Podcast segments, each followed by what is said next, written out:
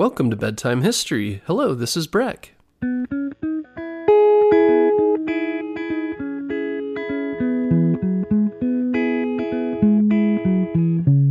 Guess what, parents? Bedtime History is now available on Story Button. Story Button is the easiest way to listen to our show without using screen devices like your phone or a tablet.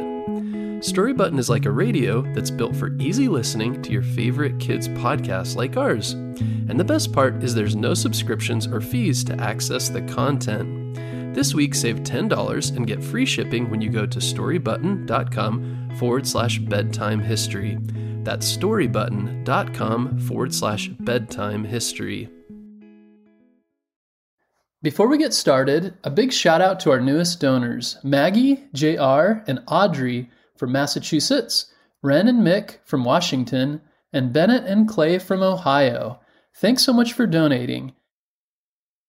If you'd like to donate to Bedtime History, go to our website, bedtimehistorystories.com, to donate via Patreon. Donors also get access to our entire 140 episode catalog of shout out free, pitch free episodes. No extra stuff, just the stories you enjoy. Now, onto our episode. When was the last time you helped someone? Did it feel like it was very important? How did you feel at the time?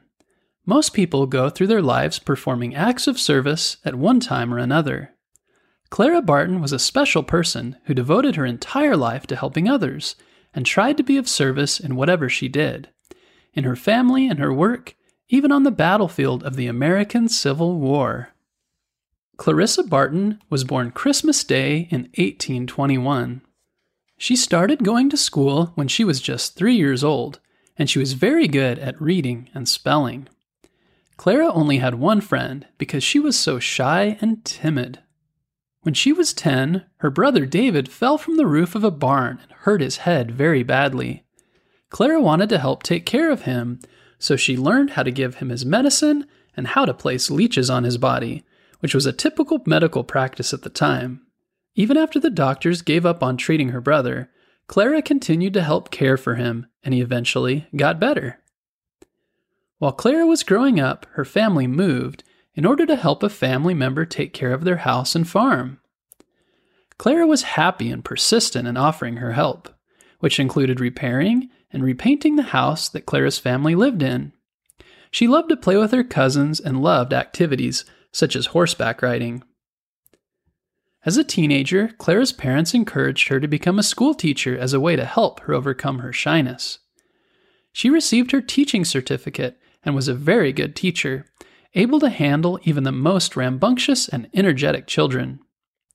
Clara was asked to open a free public school in New Jersey the school became very successful, and Clara would teach classes to over 600 people.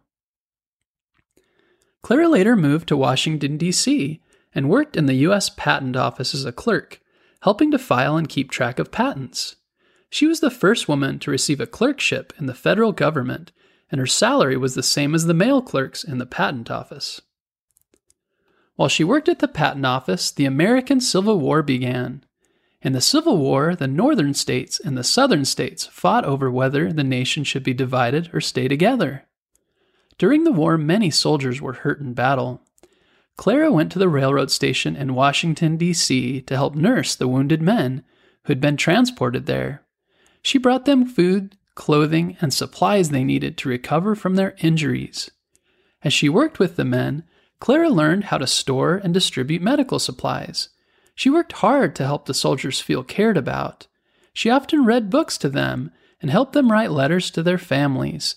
She talked to them to help keep them in good spirits. Clara believed this is what she was meant to do in life and began to look for ways to help the soldiers.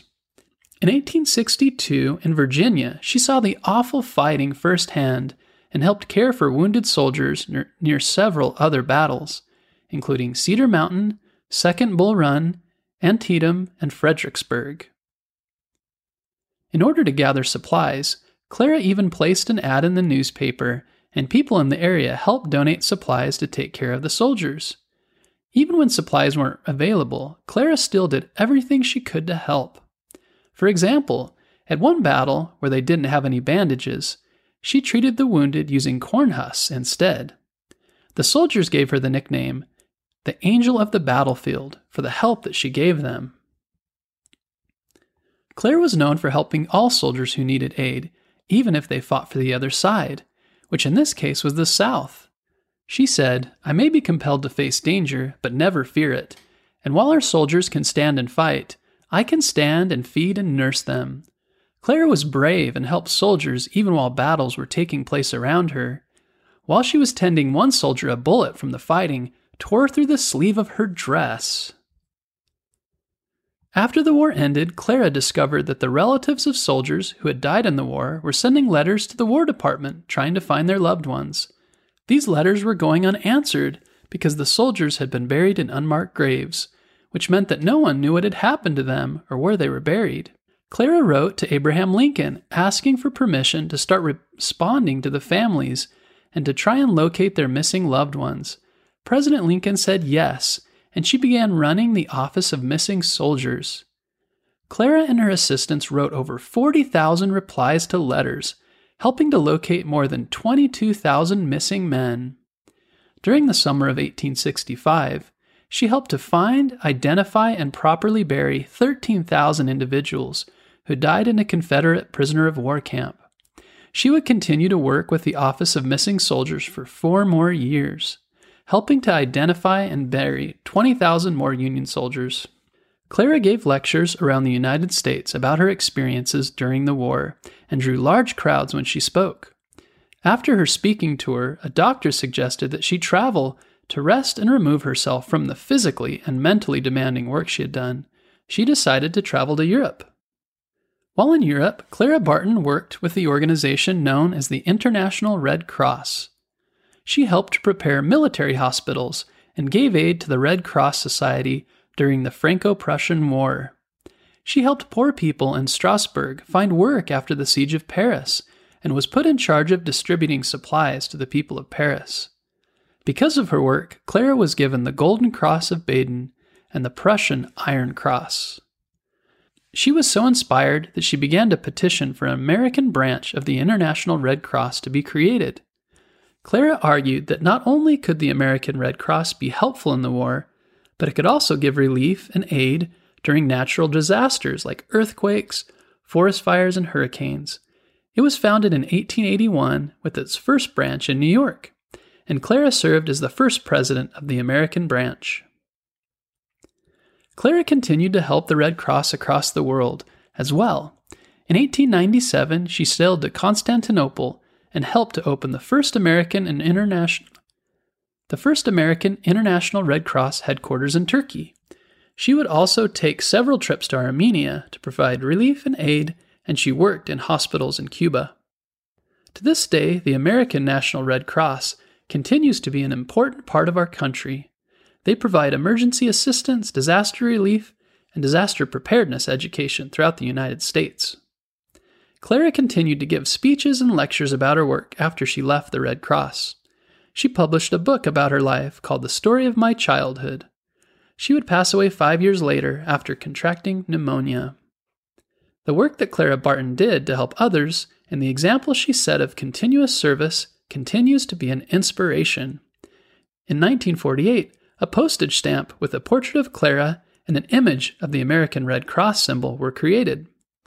Clara Barton was inducted into the National Women's Hall of Fame in 1973. The next time you see someone who needs help, remember Clara Barton and her example of service.